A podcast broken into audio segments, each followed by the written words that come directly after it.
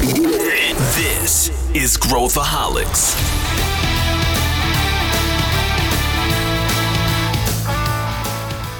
Olá, aqui é Pedro Van Gertner, eu sou o CEO da ACE e esse é Growthaholics, o podcast para quem adora inovação e empreendedorismo. Na verdade, esse é o Deixa com Elas, uma parceria da ACE com a AWS, para quem quer embarcar na jornada empreendedora e conhecer histórias incríveis em cada estágio dessa aventura.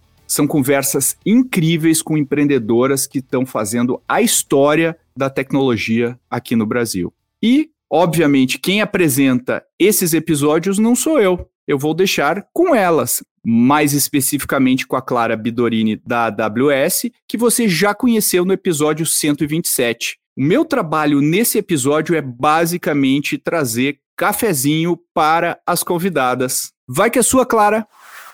Olá, ouvinte! O meu nome é Clara Bidorini e eu sou Startup Business Developer Manager na Amazon Web Services, melhor conhecida como AWS. E esse eu deixo com elas, uma parceria da AWS com a Growthaholics que celebra jornadas empreendedoras. E hoje, por ser o Dia Internacional da Mulher, trouxe aqui duas mulheres incríveis. A Luciana Lessa, médica, CEO e co-founder da Medicina Solution, e Etienne Dujardin, cofundadora e CPO da Mimo Life Sales, para que elas possam compartilhar com a gente um pouco das histórias empreendedoras da vida delas. Vem com a gente! Vamos apresentar as nossas convidadas. Aliás, peço para elas que se apresentem. Lu, Eti, deixo a palavra com vocês. Nos contem quem vocês são e o que fazem as empresas que vocês fundaram. Gente, eu sou Luciana Lessa, sou cirurgiã geral de formação e a, desde 2016 eu estou nessa jornada que é empreender. É, é, já estava um pouquinho fora da assistência médica, porque medicina é muito mais do que a gente acha, só ter uma portinha de consultório, tá ali operando, vendo o paciente. Já estava um pouquinho fora dessa realidade quando surgiu a oportunidade de, de, de resolver uma dor do sistema de saúde, que é, era o financiamento da, da, dessa cadeia, principalmente quando a gente fala da, da possibilidade do médico receber de uma forma mais rápida do, do plano de saúde. Quando os meus sócios me chamaram, foi bem claro e muito rápido o meu entendimento dessa dor e a vontade de fazer parte dessa, dessa, dessa mudança, porque eu sempre fui uma inconformista. Eu acho que a grande é, o grande elo entre qualquer empreendedor é você ser um inconformista por natureza, você não está satisfeito com aquela realidade que te é apresentada. E aí, depois disso, a gente passou por uma jornada de altos e baixos, que a gente conta um pouquinho aqui, que empreender nunca é fácil, é, você tem todos os dias um, um, um questionamento, e empreender é muito solitário também. Então é por isso super importante a gente estar tá falando com outros founders, outras pessoas que já tiveram por aquela jornada, que você entende um pouquinho, é quase um, uma cadeira terapêutica, né? Você entende um pouquinho das suas dores e, e tenta é, diminuir a ansiedade, é, ter novos caminhos, é, olhar novas jornadas e, e traçar um caminho que, que, que te leve a um resultado positivo e graças a Deus a Medicinai a gente fez o, fez o exit, a gente vendeu a, a, a Medicinai para o grupo AFIA, que é um grupo gigante da área de saúde hoje no Brasil. E a gente, eu continuo, tanto eu quanto meu sócio, o Rafa, a gente continua lá dentro do grupo para tocar esse novo ecossistema de saúde. Incrível, Lu. Já deu uns spoilers aí, hein? Adorei, adorei. Nossa inconformista. E Ti, Conta um pouco de você. Você que é mega empreendedora, né? Uma série de empreendimentos. Gente, é uma coisa muito maluca isso, porque eu empreendo desde os meus 28 anos, eu tenho 42, e a Mimo, ela é a minha sétima empresa. Então é muito engraçado, porque eu já vi as pessoas falando, né, se, se, se, se colocando como empreendedores seriais no LinkedIn, em palestra, eu falei, hum, eu acho que eu sou dessas aí também. Mas é muito engraçado porque dentro da minha jornada empreendedora, meninas, eu já tive empreendimentos que eu precisei empreender por necessidade e já tive outros empreendimentos que eu empreendi por propósito, né? Então é muito legal porque a cada empreendimento que eu tive eu aprendi uma coisa diferente e para o próximo empreendimento eu estava muito mais preparada e muito melhor. E eu acho que o que me motivou, principalmente nas vezes que eu empreendi por propósito, foi justamente resolver alguma coisa que eu não estava gostando, né? Foi realmente para inovar um processo ou uma, uma, uma solução porque eu sou muito. Eu adorei a palavra da Lu, que ela falou que ela é inconformada, né? Até na minha assinatura do LinkedIn tem um resumo. Eu gosto de estar envolvida com tudo que mexe o status quo, porque é isso, né? É. Então, muito dos empreendimentos que eu fiz, inclusive da Mimo, hoje, que é a, a startup que eu estou mais presente, uh, é por isso. É como que a gente pode mexer no status quo e como que a gente pode fazer diferente, né? Eu acho que uma das coisas que me motivou muito dentro das minhas jornadas empreendedoras foi justamente mostrar e provar que uma mulher pode empreender sim, que a gente consegue ter sucesso dentro dos nossos negócios e que a gente consegue criar um ecossistema muito mais equânime, né, e muito mais diverso.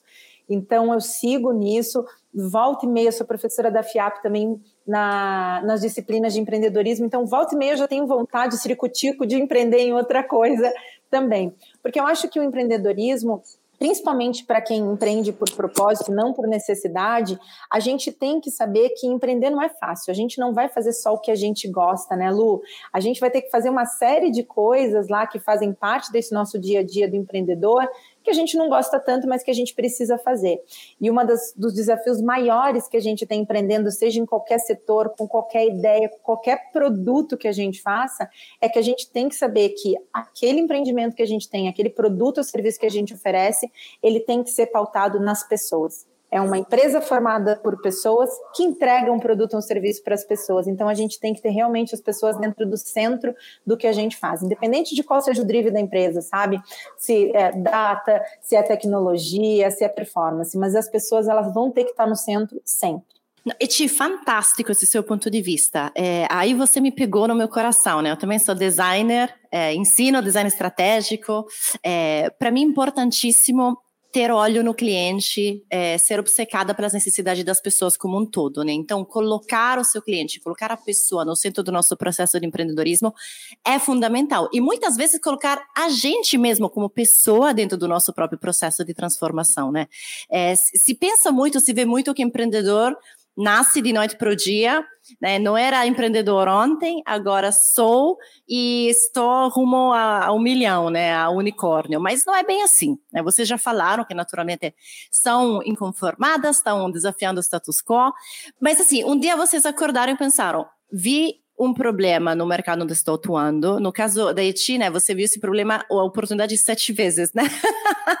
Mas assim, como é que construíram essa como é que foi na cabeça de vocês a construção de, ok, então eu vou trabalhar para resolver esse problema ou então é, agarrar essa oportunidade e construir um negócio em cima disso? Como é que vocês lidaram com isso? Eti, o que, que você fez? É, é muito louco isso, né? Lembra que eu falei de empreender por necessidade e empreender por propósito. Às vezes que eu empreendi por necessidade, eu me vi eu no centro do problema e falei, gente, eu preciso ganhar dinheiro, as coisas precisam ser melhoradas de alguma forma e o que, que eu posso fazer com a rede de contatos que eu tenho, com o que eu consigo fazer. Então, ali, a gente acaba pensando de uma forma muito mais pontual, porque a gente tem um problema que a gente precisa resolver e depois, até na necessidade, a gente vai começando a ampliar isso. Das vezes que eu empreendi por propósito, já foi um pouco diferente, né? Que é uma forma muito mais gostosa comecei a observar o que estava acontecendo de uma forma que eu não gostava, o que eu achava que poderia ser melhorado, fazer diferente, e comecei a entender de que forma eu conseguiria fazer aquilo com os recursos que eu tinha ou que eu podia buscar no mercado dentro da minha bolha, dentro do meu networking, né? E aí tem um exemplo que eu gosto de dar, que é da Somos B, que é uma das empresas que eu tenho que ainda está aberta, que é um negócio de impacto que capacita jovens de periferia em design, tecnologia e inovação. A ideia da Somos B surgiu porque em 2016 eu trabalhava numa fábrica de software, era colaboradora, e eu não conseguia contratar mão de obra capacitada. Gente, sumiram os devs do Brasil Brasil, né? E aí eu recebi uma, recebi uma pesquisa da Cisco, onde dizia que até o final de 2020 nós teríamos 180 mil vagas abertas sem pessoas. E eu falei, gente, se vai ter vaga aberta não tem gente para trabalhar, e a gente tem um monte de jovem dentro das periferias sem oportunidade de capacitação, eu vou dar match nesse negócio. Então foi assim que a ideia da Somos B surgiu, e a gente começou a fazer os pilotos, os MVPs, os testes, até que a empresa realmente se construiu, e a gente foi adaptando ela até ela estar como está hoje, com quase, quase, cinco anos de vida. E aí, o mais importante desse start foi um incômodo, né? Gente, como assim eu não consigo ter vaga? E tem milhares de jovens dentro das periferias lá sem nenhuma oportunidade. E eu acho que muito que o empreendedor faz é trazer a experiência que ele tem de vida, né, para o negócio. Eu fui uma pessoa que nasceu na periferia, que não tive oportunidade, não me graduei, nunca consegui, trabalho desde os 15 anos, mas com a oportunidade que alguém pegou minha mãozinha e falou assim: vem aqui, guriazinha, vem aqui que eu vou te dar uma oportunidade de tu aprender esse ofício aqui, eu consegui fazer minha vida se transformar. E como eu sei que eu não sou nenhuma gênia, que só aconteceu por oportunidade, eu pensei, poxa, se isso aconteceu comigo lá atrás, pode ser que eu consiga, de alguma forma, fazer isso com outras pessoas, outras Etienes, outros João, outras Marias, que estão aguardando uma oportunidade. E aí, o principal, depois desse insight, ah, Clara e Lu, que foi gerar essa mudança, foi escutar. Eu fiz muita escutativa para entender o problema que estava realmente dentro das periferias para esses jovens e das empresas que não conseguiam uh, fazer as contratações para com essa escutativa conseguir sim uh, entender como que eu ia juntar esses dois mundos e gerar ali uma mudança. No caso da Mimo foi diferente. A gente estava no meio da pandemia. A Monique, que é minha sócia, ela teve insight agora, as lojas todas fechando, porque ela tem uma irmã que tem uma loja de sapatos, e ela falou: putz, tem que tentar vender por live. Ela foi buscar uh, venda por live, não foi difícil chegar na China, que live commerce já estava explodindo desde 2016, e ela me chamou. E aí, quando ela me chamou, falou assim: putz, eu tive uma ideia aqui, não tem ninguém fazendo no Brasil, vamos fazer? Eu chamei ela e eu falei assim, putz, vamos fazer assim, mas vamos conversar antes, porque a gente não se conhecia. E aí a gente teve que achar o nosso porquê. Por que, que a gente vai fazer isso, né? Só porque a pandemia está aí e as pessoas vão precisar ativar os seus negócios? Também. E aí a gente começou pelo nosso por, porquê, que era democratizar a tecnologia né? Que é uma coisa ainda muito elitizada no Brasil, ela chega para poucos, não é para todo mundo. E a gente falou, a gente quer poder levar essa tecnologia para essas lojas de shopping, para essas grandes marcas, mas também para aquela pessoa que tem uma, uma lojinha na galeria do rock, para uma tribo indígena que quer vender seu artesanato, para minha tia que faz crochê até hoje para vender como negócio. Então eu acho que o que sempre me inspira é ver um problema que está ali, que impacta muitas pessoas e como que a gente pode resolver isso com o que a gente tem, né? Tentando impactar o maior número de pessoas possível com aquela ideia que a gente faz virar um negócio. Fantástico. É, levar tecnologia para onde não existe, né? Estamos falando aqui né, dessas realidades, mas também uma realidade muito próxima que é dos médicos, né? Lu, como é que foi para você, médica, né, mudar de chapéu e dizer, ok, agora eu vou, vou ser empreendedora e vou levar essa tecnologia para o meu mesmo, para o meu próprio setor, né? Não, é, já agradecendo aí a deixa da ETI, porque realmente você disseminar a tecnologia e, e, não tem, eu acho que as pessoas têm que ter noção que isso não tem nada a ver com poder aquisitivo. Tanto uma pessoa é, de baixa renda quanto alta renda, às vezes ela não está inserida na tecnologia da forma que a gente vê disponível hoje no mundo. E isso acontece muito com o médico. O médico ele é super especializado, ele sabe de muita coisa daquele microcosmo dele, mas o mundo é, tecnológico é, ele está totalmente apartado dele. Então, hoje, é, uma das primeiras coisas foi fazer essa conversão de entender que é, eu era empreendedor, porque eu, eu, sempre falo isso no meu discurso, que todo médico é um empreendedor, só que ele não sabe, porque ele abre uma empresa, ele abre um consultório, contrata gente, tem que gerir e ainda tem que se especializar. E ele não tem a menor consciência disso. E quando eu fiz essa transição, a primeira coisa que eu tive facilidade foi que o médico estuda muito. A dificuldade foi, eu não tinha a menor ideia do que era startup, eu não tinha noção onde buscar conhecimento, eu não tinha noção é, do que, que a gente precisava é, ter de skills para evoluir é, é, uma startup.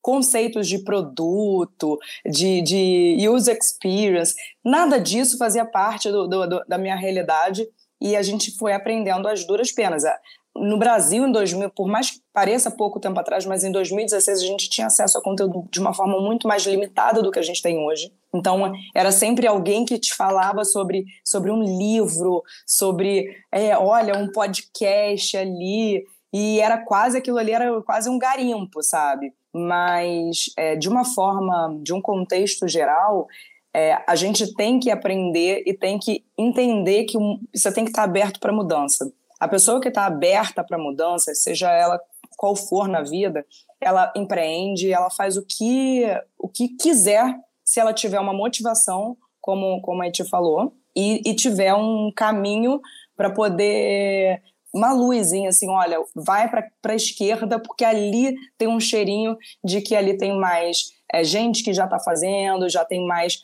é, alguns mentores. A mentoria é muito, muito, muito importante é, dentro do desenvolvimento do, do empreendedor.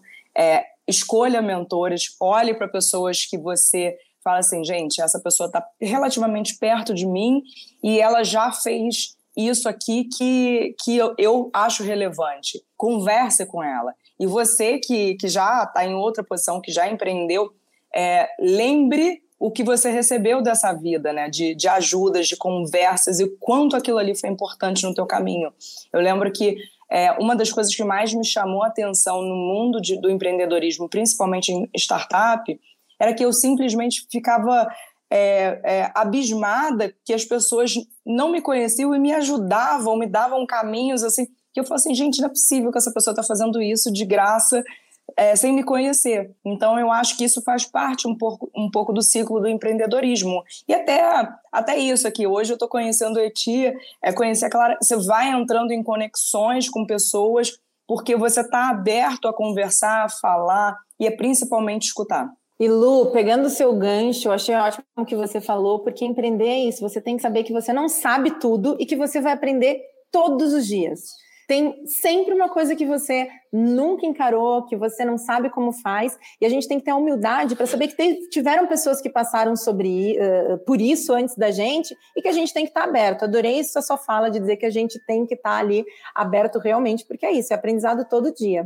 Fantástico, gente. Tipo assim, é, mindset aberto para mudança. É, primeira dica já foi dada. Primeira de várias, né, na verdade, mas assim, essa aqui, eu, eu amo esse conceito de gente estar pronto para mudança, porque você acolhe ela, não se sabe o que vai acontecer né, nos próximos 10 metros, na verdade. Então, é, adorei. Assim, agora, a gente está falando de tantos desafios, né? Falamos de é, propósito, falamos de necessidade, é, falamos de muitas pessoas, né, que vocês encontraram ao longo do seu caminho.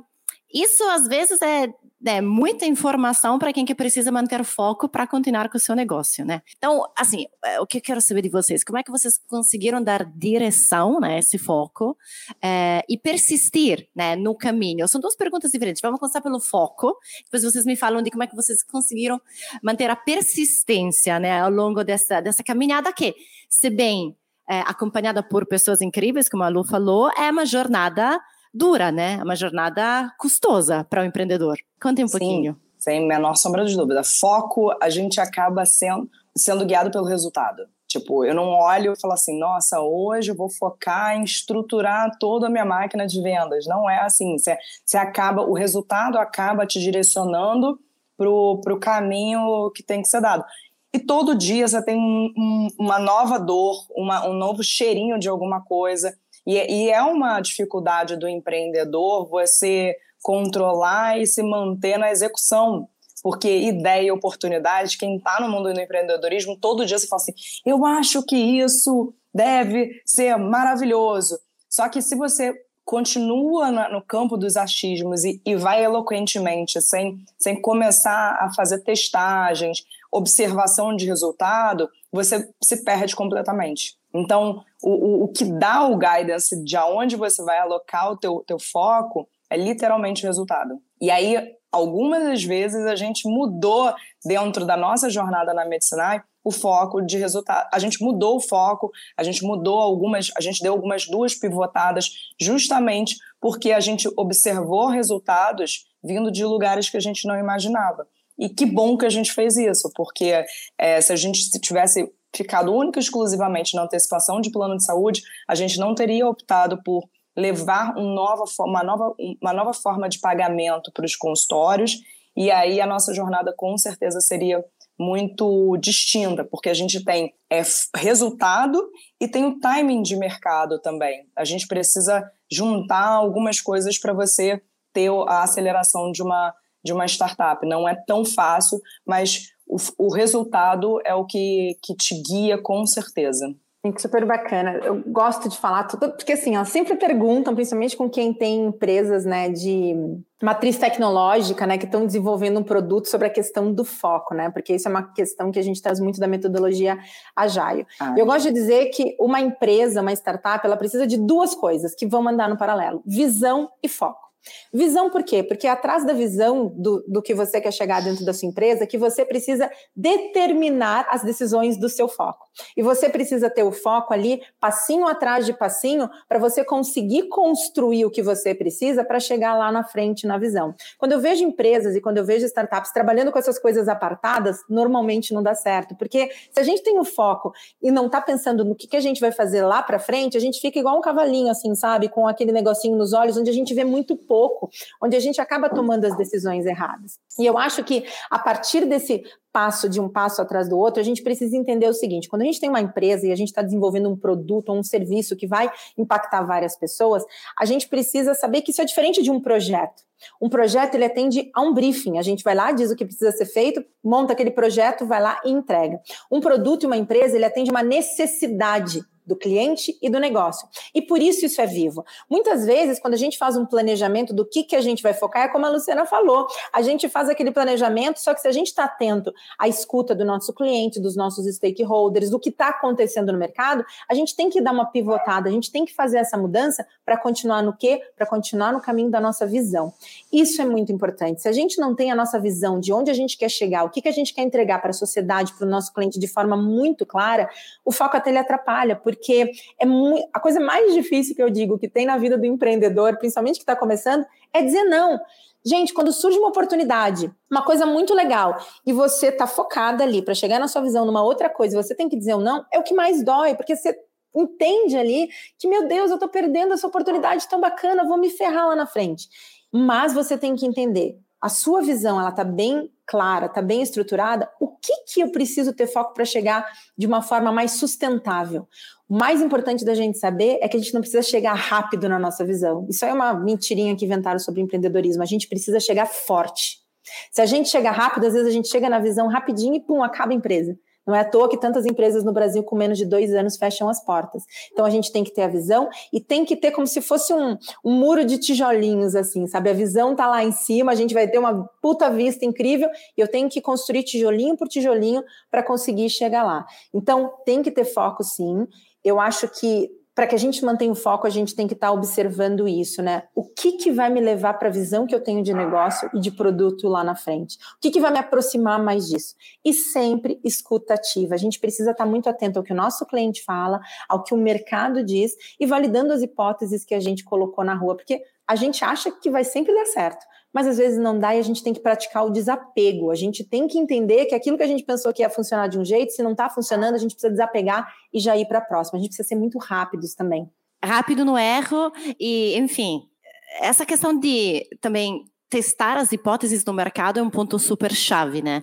O quanto encontrei ao, ao longo de acelerar, né, de, de startups que acelerei no passado, uh, de empreendedores que estavam assim, testando MVPs maravilhosos, mas que não traziam resposta nenhuma em cima das hipóteses de negócio que eles estavam desenhando, né? Então, atenção, para quem que nos escuta. Sempre que vocês quiserem testar seus MVPs, seus produtos, façam testes que respondam às suas hipóteses, porque senão isso não vai enriquecer de forma nenhuma o que vocês estão criando. Clarinha, eu gosto de falar, eu falo para os meus alunos de empreendedorismo que MVP, aquele M ali é de mínimo, não é de maravilhoso, não é de maior, não é Perfeito. de mais legal, não é de must have, não, é de mínimo. Porque como que a gente testa essa hipótese, né? A gente tem uma hipótese, por exemplo, no caso da Mima, a gente tinha uma hipótese que aqui no Brasil a gente ia conseguir vender mais através do live commerce. Mas isso era hipótese, a gente achava em função de várias tendências, vários estudos, várias coisas que a gente fez, porque na China vende. Aí o que, que a gente fez? A gente começou a criar a, o nosso produto para que a gente validasse isso, exatamente como você falou. E aí todo mundo falava assim, Eti, mas o seu MVP é um MVP meio grandinho, né? Porque, poxa, você tem que ter o streaming, você tem que ter o chat e você tem que ter a transação. E eu falei, sim, por quê? Porque esse é o mínimo que eu preciso para validar a hipótese. Se eu não tenho essas três coisas juntas, que é o real live commerce, eu vou validar errado eu vou só validar que as pessoas assistem live ou que as pessoas uh, interagem, que é o que já tem em algumas redes sociais, mas eu não ia conseguir validar a hipótese se vende mais. Então, a gente tem que tomar a decisão e o mínimo não quer dizer que a gente vai fazer uma coisa que não funciona. O nosso MVP ele é o mínimo funcional. Quando a gente fala MVP, mínimo produto viável, eu acho que tinha que ser o MFP, o mínimo funcional produto. A gente precisa botar ali para funcionar de acordo com o nosso negócio. Desculpa te interromper, mas eu achei importante dizer isso, porque é uma dor que eu vejo muitos empreendedores tendo. Não, perfeita, fantástico. E assim, quem que tiver depois assim, a sagacidade de ir atrás a revisitar esse MVP, de quem que nos está ouvindo, pode nos mandar assim, é, versões, a gente olha, né? A gente olha. Vamos Super. lá. É, uma coisa que eu achei incrível do que vocês falaram é tipo assim, né? No dia no dia um, né, que vocês pensaram, ok, então vou entrar nesse empreendimento e depois de um ano, né, de um ano e meio, dois anos, né, quando o MVP já se tornou história, porque vocês já estão de fato estruturando uma máquina. É, Eti, quais são as assim, os desafios, né, depois de um ano, um ano e meio, dois anos que um, um empreendedor, uma empreendedora tem e quais são as assim, as skills, né, as, as habilidades que uma pessoa tem que ter para justamente enfrentar esse momento de estruturação. Eu acho que o primeiro skill de um empreendedor para quando a gente passa ali do Vale da Morte, né, que é validar o nosso MVP, é resiliência. Porque as coisas elas não vão acontecer na velocidade que a gente gostaria que elas acontecessem. A gente precisa de uma resposta não só dos nossos usuários e clientes, mas do mercado. Então, por exemplo, no nosso dia 1, um, a gente estava lá muito focadas em validar as hipóteses que a gente tinha para chegar na nossa visão, que é democratizar a tecnologia de live commerce para todas e para todos no Brasil, das lojas gigantes até os artesãos em qualquer local do país. Mas um ano e meio depois, o nosso desafio hoje é diferente. A gente já validou a hipótese, a gente já sabe que funciona, que vende muito mais que o e-commerce normal. O que, que é o nosso desafio hoje? Quando a gente começou lá atrás, nós somos as pioneiras na América Latina. Ninguém estava fazendo isso, apesar de desde 2016 já existir na China. Hoje deve existir, sei lá, uns 10, 12 players no mercado fazendo a mesma coisa. Então, o meu desafio agora é me manter inovadora, é manter a gente com uma série de funcionalidades, com uma série de entregas, com uma série de decisões tecnológicas que vai nos manter uh, ganhando mercado e principalmente resolvendo o problema do meu cliente. Uma das coisas que eu gosto de dizer para o nosso time de produto e inovação aqui da Mimo é que a gente não tem que se preocupar com o concorrente, a gente tem que se preocupar com o cliente, com o nosso usuário. A gente tem que estar preocupada o tempo inteiro em como a gente vai entregar o melhor produto, o melhor serviço para eles, para que a gente se mantenha realmente ali no topo e consiga ter uma diferenciação de mercado. E a gente consegue isso tendo muita resiliência, porque as coisas infelizmente acontecem no tempo que o mercado dita que tem que acontecer e não no tempo que a gente gostaria. Não, perfeito, Ti. E o incremental de produto é o que te, te, te faz seguir, né? Você toda hora você olha para dentro da tua casa e vê que tem uma oportunidade nova de melhoria dentro do teu próprio produto e que cada entrega que você faz é, move e, e, traz mais aqueles consumidores que são os amantes do, do teu produto, você sabe que você está no caminho certo. Pode é, você pode ter o que for, mas assim, você tem que ter aquela massa crítica de pessoas que amam o teu produto e que elas são fiéis a ele. Se você achar aquela massa crítica de consumidores e estiver entregando consistência para eles, com certeza você tem um caminho aí longo e próspero, porque é difícil. A gente fala, parece super fácil, você tá escutando, ah, é fácil, eu vou fazer isso, vai amar. A tua expectativa de amor não é a expectativa de amor pelo teu usuário. E é difícil a gente lidar que às vezes com ego, né? E os, quem sofre muitas vezes em produto é o desenvolvedor, porque ele fala assim: "Nossa, isso tá tão perfeito", mas o usuário ele não tem a mesma percepção que a gente tem. Então, é, você está atento, principalmente com o teu time de atendimento de CS, para ver o que, que é que faz aquele brilho nos olhos naquele produto, é fundamental nesse, nesse estágio. Eu gosto de falar no nosso time que chama user experience por um motivo, que não é owner experience a gente precisa estar muito atentos ao que o nosso usuário, o nosso cliente está precisando em relação àquela necessidade. E aqui na Mimo a gente tem um mantra que é a gente transforma problema de cliente em produto, em feature, em funcionalidade. Exatamente. Porque a gente só consegue melhorar o nosso produto, a plataforma que a gente está construindo, a máquina, as soluções que a gente oferece, se a gente ouvir o cliente. Então, falando de novo, né, de escutar, de escutativa, de ficar muito atentos. Às vezes, se eu for olhar para concorrente, ah, o concorrente está fazendo fazendo isso, eu vou fazer. Você entra num buraco, entendeu? Porque nem sempre o seu concorrente está escutando alguém, você, se for seguir o que eles estão fazendo, não vai fazer muito sentido. Então, eu não. acho que a gente precisa ter isso. É, vou trazer aqui, só para né, fazer um wrap-up desse tema, uma fala do Jeff Bezos, que que diz assim: os clientes estão sempre maravilhosamente insatisfeitos, porque se a gente foca neles, podemos sempre conseguir produtos que tragam mais satisfação para eles, que é um dos nossos princípios de liderança dentro da, dentro da Amazon e Amazon Web Services. Fantástico! Descobre por que, que os teus clientes te amam e não foca na concorrência, né? Fantástico, esse wrap-up é maravilhoso. Agora vamos para o próximo, para o próximo momento aqui. Não podemos falar de startups sem falar de caminhada para o investimento. Né? Então, eu queria perguntar para as duas. Sim, Lu, vou começar por você, que eu sei que esse tema você gosta particularmente. e vou perguntar assim, não, mas assim, mais num sentido de assim, expormos como é que também vocês, e vocês como empresas também, né? Vocês são cofundadoras de, de, né, de, empresas, então vocês têm um time, né? Tem alguém que está cofundado, que cofundou a empresa com vocês. Então, a pergunta é muito essa, tipo, como é que vocês e, e ou o seu time se prepararam para a busca de investimento?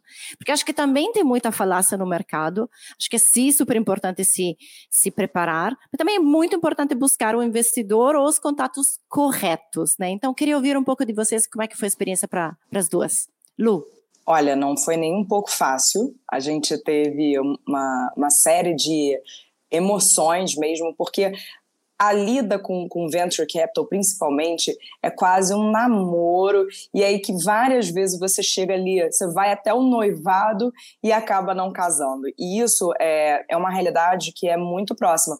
Prim, primeira coisa, assim, é o bom relacionamento da tua startup com o teu caixa. Porque se você deixa é, a busca, você fala assim, não, olha só, acho que nesse momento ainda não preciso de um, de um investidor, você está errado. A todo momento você precisa de um investidor. O investidor, ele pode te acelerar se for um, um, um bom investidor e você não parar para pensar nessa, nessa busca ou, ou, buscar quando você já estiver olhando, tiver ali um ponteirinho que o teu caixa vai precisar de um novo investimento, você já está atrasado. Que o relacionamento com, com principalmente com venture capital, ele não é feito de uma hora para outra, ele não é feito como a gente vê em filme, em série, que você vai, toma um café em três semanas depois o dinheiro está entrando e aí você tem aquelas confusões da due diligence. Não é assim, gente. Às vezes, mesmo com, com você tão, tendo passado por uma due diligence, tão tudo certinho, o dinheiro está assinado, mas ele demora a entrar. E aí você fala assim, aí você liga para o teu, teu investidor e fala assim, tá, mas olha só, já está tudo certo, assinou, que dia entra? E aí ele, ele te avisa que ele vai fatiar essa entrada. Então são algumas realidades que a gente não tem noção.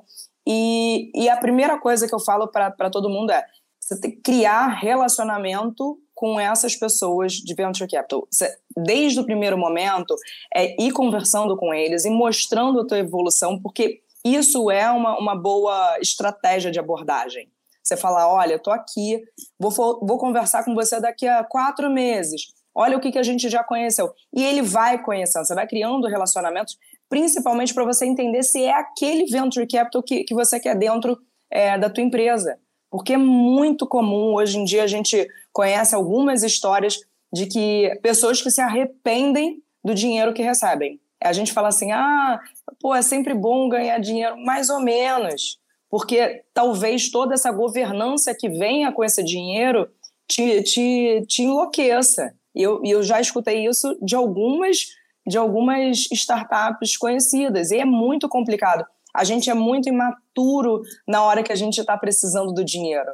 E você tem que conversar com muita gente, principalmente vai receber um investimento daquele fundo, conversa com pessoas que já receberam investimento daquele fundo. Isso é, é o melhor conselho que eu posso dar para alguém.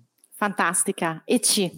Conta Gente, aí. A, Lu, a, a Lu arrasou tanto falando dessa questão da relação de venture capital que eu não tenho nada a declarar sobre isso. Eu queria dar um passo antes, que eu acho que é muito importante para as startups, porque para uma empresa muitas vezes chegar até essas rodadas de VCs, né, ou de CVC, que são os corporate venture capitals, ou até de um M&A, né, de, de uma aquisição, ter esse caixa inicial para validar as hipóteses é muito importante.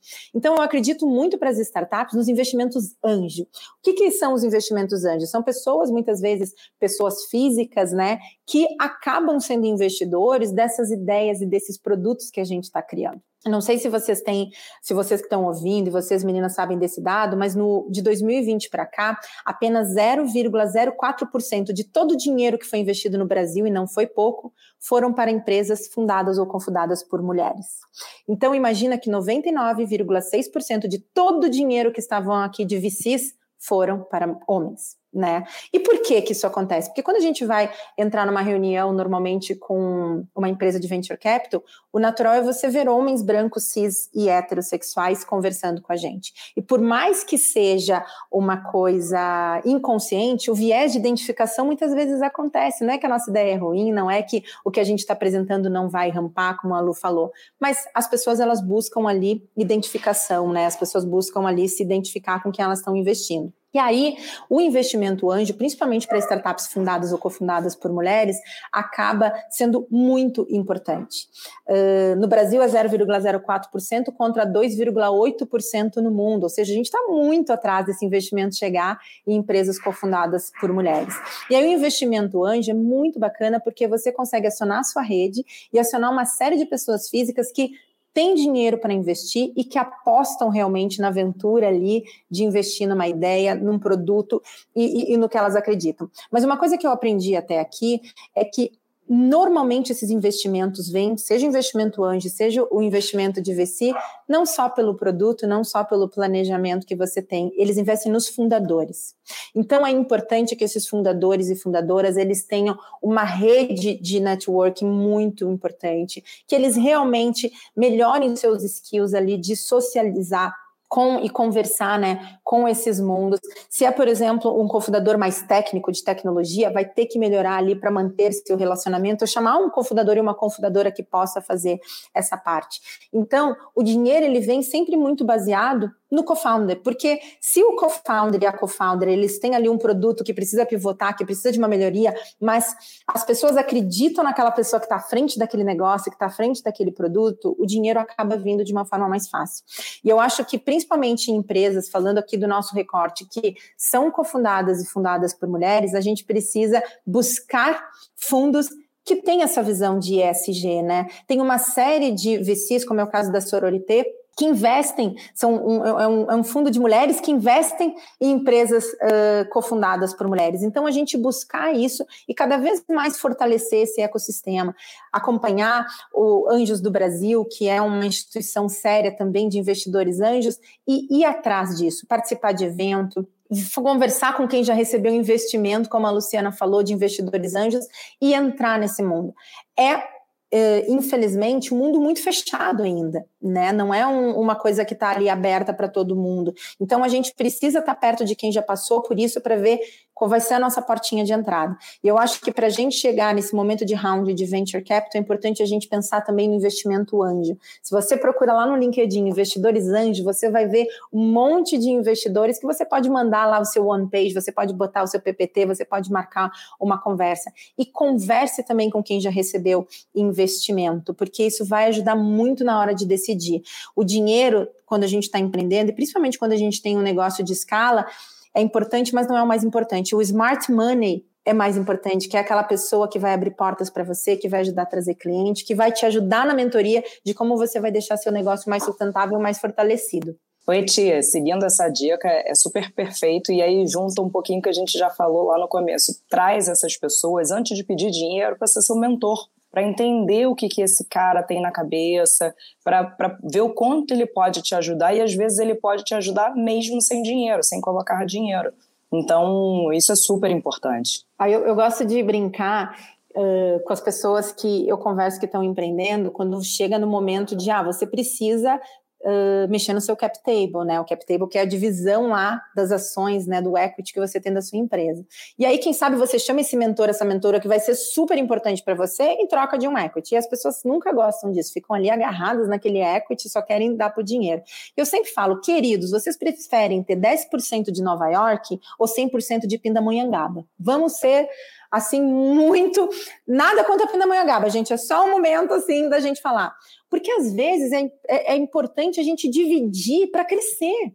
Então, às vezes, se você precisa ter uma pessoa muito estratégica que vai ser um mentor importante para o negócio, e essa pessoa ela não vai oferecer dinheiro, mas ela vai oferecer tempo, que vale mais do que dinheiro, divide o seu cap table, entendeu? Chama essa pessoa para estar tá junto com você nessa construção. É sempre melhor a gente controlar o nosso cap table ali do que a gente consegue para puxar pessoas que vão ser importantes para o negócio, do que morrer dois, cinco anos depois com 100% de um negócio que não deu certo porque não estava bem conectado. Não, perfeito, perfeito. E, e, assim, o cap table é uma dor das startups. É vocês que estão procurando investidores, não, não, não de, negligenciem o seu cap table, porque isso faz parte de, uma, de várias teses de investimento, a estruturação dele. E, e é limitante para você receber. Se você tem uma, uma, uma má distribuição desse cap table, é, isso te impede muitas vezes de receber investimentos. Então, é um outro tópico aí, se a galera tiver é, foco, deem uma, uma estudada. E como a gente falou, essa pessoa que você está botando para dentro da tua empresa como um conselheiro, como um advisor, ele não só vai te ajudar com o tempo, mas ele muitas das vezes o nome dela abre portas. Então, isso, isso também é de uma relevância gigantesca. Que temas mais interessantes, pessoal! Bom, e agora também outra informação. É, hoje, né, no Dia Internacional da Mulher e no mês, né, no mês de março, a Rede Mulher Empreendedora e Amazon.com.br lançam Decola Garota, que é um programa de aceleração com conteúdo, mentorias, inclusão, digitalização de mulheres empreendedoras no comércio. É, com o objetivo de incentivar projetos de apoio ao empreendedorismo feminino, o Decola Garota é um programa gratuito realizado pela Rede Mulher Empreendedora, com apoio da Amazon.com.br, dedicado a impulsionar justamente pequenos e médios negócios que são liderados por mulheres. Faz super sentido. Então, teremos duas turmas de 10 mulheres que serão escolhidas para participar no primeiro e no segundo semestre. Elas terão direito a treinamentos e sessões abertas com especialistas da RME, loja de vendedores parceiros da Amazon.com.br e AWS, e também mentorias individuais com especialistas da rede Amazon.com.br e AWS. Além de elegibilidade para destaque na loja de pequeno e médios negócios da Amazon, crédito de uso em nuvem da AWS, acompanhamento individual mensal com Rede Mulher Empreendedora após o programa e durante três meses. As três finalistas do programa receberão também 30 mil reais, sendo 15 mil em dinheiro e 15 mil em créditos para utilizar em serviços para impulsionar seu negócio como vendedora parceira da Amazon.com.br. Bom, para saber mais, entre na descrição do episódio do nosso podcast, clique no link e acesse a venda.amazon.com.br. Mulheres que nos escutam, se pensam em inovar e criar seu próprio negócio, entrem já na descrição do episódio e cliquem no link do Decola Garota. Não percam a oportunidade, se inscrevam. E agora, Etilu, vamos voltar a nós aqui com o nosso podcast. Então, ouvintes, né, o que a gente escuta sempre, conexão com as pessoas certas, busquem relacionamento, busquem relacionamento de valor. Uh, cap table. É, é, importante saber com quem que você divide a sua empresa, né? Então, é que eu, a gente falou já há pouquinho, né? Digam não, mas digam sim para quem que traz valor para vocês. Então, uma das coisas que a gente sempre escuta, e vai ter um episódio sobre exatamente investimento e todas as etapas de investimento no Deixa Com Elas, é assim, não busque um investidor ou aquele investidor, o primeiro investidor, só porque você está buscando dinheiro. Né? Crie um relacionamento com todos eles, investidores investidoras. E lembrando que, vou fazer um parêntese aqui, é, hoje em dia, é, tanto os fundos de investimento como os anjos né, estão mais diluídos no estágio de maturidade das startups. A gente via há uns sete, oito anos atrás que os anjos só investiam em early stage. Agora já, a gente vê que anjos estão investindo em startups que já estão em tração para a escala. Então, assim, você vai encontrar, se você buscar, se você é pessoa que nos ouve, né, se você vai buscar essas pessoas do mercado, você vai encontrar Pessoas diferentes que atendem níveis diferentes de maturidade de startups e que podem trazer valor diferente. Não diga assim a primeira pessoa, mas não fique querendo fazer tudo sozinho, né? Como elas falaram o tempo inteiro, relacionamento é tudo nesse mercado. E falando também em evolução do mercado, meninas, eu queria assim, passar para o tema de educação, né?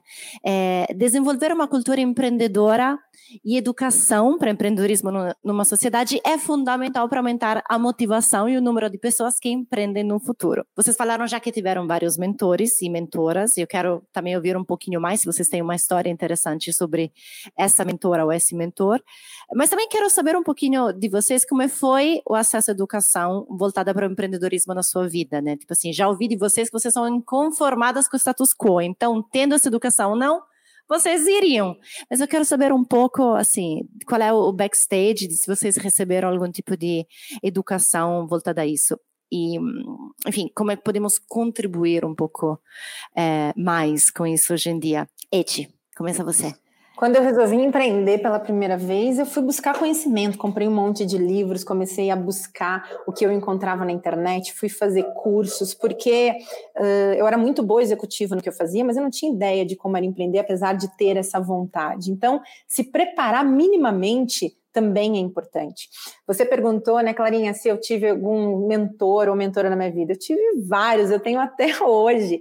E o mais importante do que eu aprendi depois de um tempo é que a gente não tem que ter um mentor e uma mentora para buscar validação das nossas ideias. Se a gente está sentado numa mesa e todas as pessoas que estão ali com a gente têm a mesma opinião e pensam da mesma forma, você tem que levantar e sair. Não faz sentido você estar tá ali. Você precisa de pessoas que te tragam pontos de vistas completamente diferentes dos seus e que tenham skills complementares, skills completamente diferentes para que você possa ampliar a sua visão sobre o mercado, sobre o negócio que você está colocando para frente.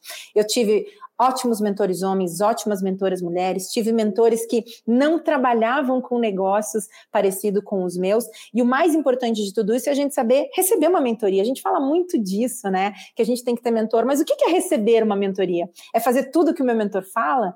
É pegar tudo que eu acredito e botar fora porque eles pensam diferente? Não. É a gente entender com os acertos e erros dessas pessoas, estar aberto 100% do tempo para as visões que eles tragam e pensar. A gente tem que aprender a captar todas essas informações, seja através de mentor, de palestra, de podcast, de livro, e entender como aquilo se aplica e como que aquilo pode ser testado no nosso mercado. Não é porque deu certo para o Jefinho, Jeff Bezos, meu parceiro, que vai dar para gente. Não é porque deu errado para mim que vai ter que dar para a Lu e assim por diante. A gente tem que entender como todas essas ideias se aplicam ao nosso negócio.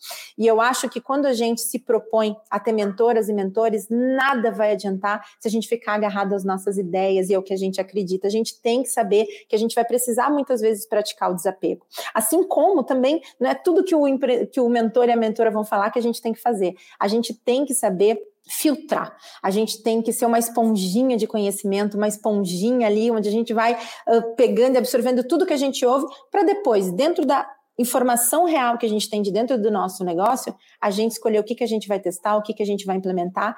E é teste, gente. Não existe receita de bolo. Se existisse receita de bolo para o sucesso, a gente ia ter um milhão de unicórnios e não só 20 por aqui, entendeu? Então a gente precisa achar o nosso caminho e ter humildade. A gente precisa aprender a ouvir coisas que a gente não gosta e a gente precisa aprender a desapegar do que a gente achou que ia dar certo e não dá.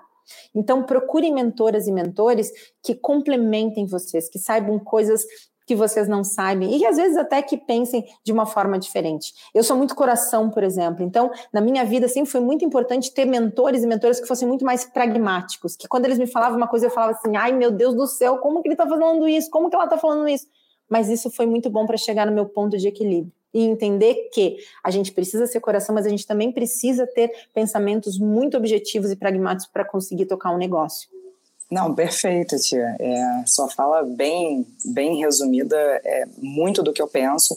E o mentor, ele tem uma, uma capacidade de escuta que ele não está inserido ali no teu negócio. Então, uma das coisas que eu sempre avalio depois da conversa de, com qualquer pessoa é por, será que ele entendeu mesmo o que eu faço?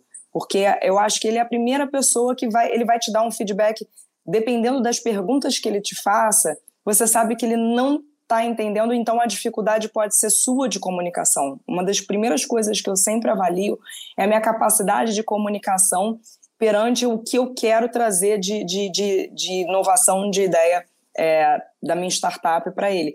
E era muito difícil no começo eu consegui passar uma ideia de antecipação de fatura médica sem fazer uma contextualização gigante dentro do mercado.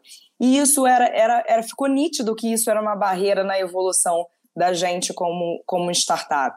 E alguns mentores foram fenomenais. E, e, a gente, dentro de uma mentoria, por um programa de aceleração que a gente eh, fez até lá no Vale do Silício com, com a Clarinha, teve um mentor que tinha um, uma agenda de mentoria e ele teve uma fala, uma sacada que foi muito fenomenal.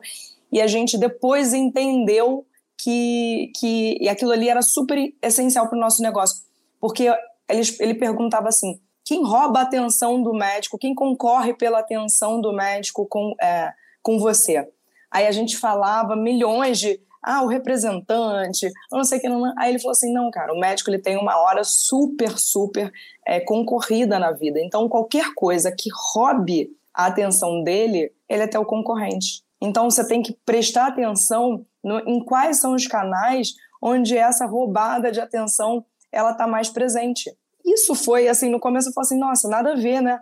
Tipo, como assim? Eu tô falando de produto financeiro e o cara tava num, numa essência da pureza, de, de, de, certo, que assim, que eu tenho que ter a atenção daquela pessoa que vai contratar o meu serviço. Aonde? Eu tenho que saber aonde tá. Então a gente tinha toda uma série de, de, de, de, de régua, de comunicação via e-mail. Esse cara não tava no e-mail, sabe? Depois você vai para casa, internaliza e vê e fala assim, nossa, quanto isso é importante.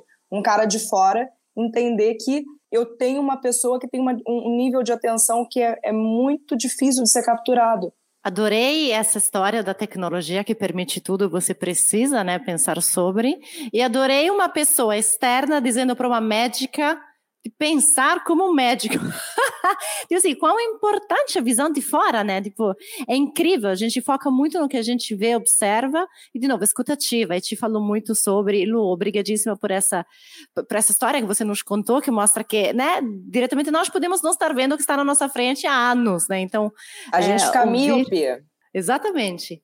Bom, meninas, para acabar, eu não queria acabar esse podcast nunca, mas enfim, o nosso tempo está acabando. É, queria saber onde vocês veem suas empresas no, no próximos seis meses ou ano. Assim, onde é que vocês veem a Medicina Solution, parte já do grupo AFIA, e onde vai estar a Mimo Life Sales, com seu pioneirismo tão incrível? Olha, gente, a gente sempre tem, né, empreendedor, tem que ter ali a visão e o planejamento. O que, que eu quero a curto, a médio e a longo, a longo prazo. Então, eu vou falar de longo prazo, porque sonhar grande, sonhar pequeno dá no mesmo, mesmo trabalho, né, gente? Então, a gente, acho que já tem que sonhar grande. No futuro, eu vejo a Mimo uh, em todos os estados do Brasil, em todos os países da América Latina, abrangendo para a América do Norte, abrangendo para a Europa e mostrando que é possível sim fazer negócio de uma forma diferente. A Mimo hoje tem 70% da força de trabalho formada por mulheres, 35% de pessoas LGBTQIA+, e 30% de pessoas negras, e são números que a gente quer deixar cada vez maiores e mais equânimes. Então a gente quer mostrar que dá sim para fazer uma empresa de base tecnológica com diversidade, com inclusão, com uma cultura de respeito em entre as pessoas. E eu acho que o nosso maior, a nossa maior missão é chegar no sucesso em vários locais, mostrando que isso é possível sim. Ah, que bom. Olha, essa, o tópico de diversidade, eu, eu realmente eu venho aprendendo cada vez mais, apesar de ter sido mulher empreendedora ao longo dessa jornada, mas o conceito mulher no empreendedorismo ele foi se transformando ao longo desses últimos dez anos e graças a Deus vem melhorando muito. Então, mas hoje eu tenho, tipo, uma pessoa LGBT, um transgênero dentro do meu time. E olha, eu, eu só te falo o que, que a gente teve como de ganho em um, uma visão diferenciada. É impressionante as histórias que ele conta que você fala assim, nunca passei por isso, por uma coisa assim tão boba, desde pegar ônibus às oito da noite. E aí ele te conta uma, um lado da realidade e, e, pelo fato dele ser transgênero, que te, te assusta. Você fala assim, nossa, esse mundo é o mesmo que eu vivo. Então, isso acho que traz crescimento para a empresa, para você como pessoa, para a empresa em ter um olhar diferenciado. Então, todo mundo ganha. Mas é sobre a Medicinai, hoje a Medicinai mudou de nome, ela se chama iClinic Pay. A gente entrou na jornada do médico de uma forma mais profunda e a gente traz para ele o conforto de dentro de, um, de, uma plataforma de prontuário eletrônico, ele não parar para se preocupar de que forma vai pagar. Está tudo junto dentro da mesma jornada. É esse o conforto que é o que o grupo AFIA fez.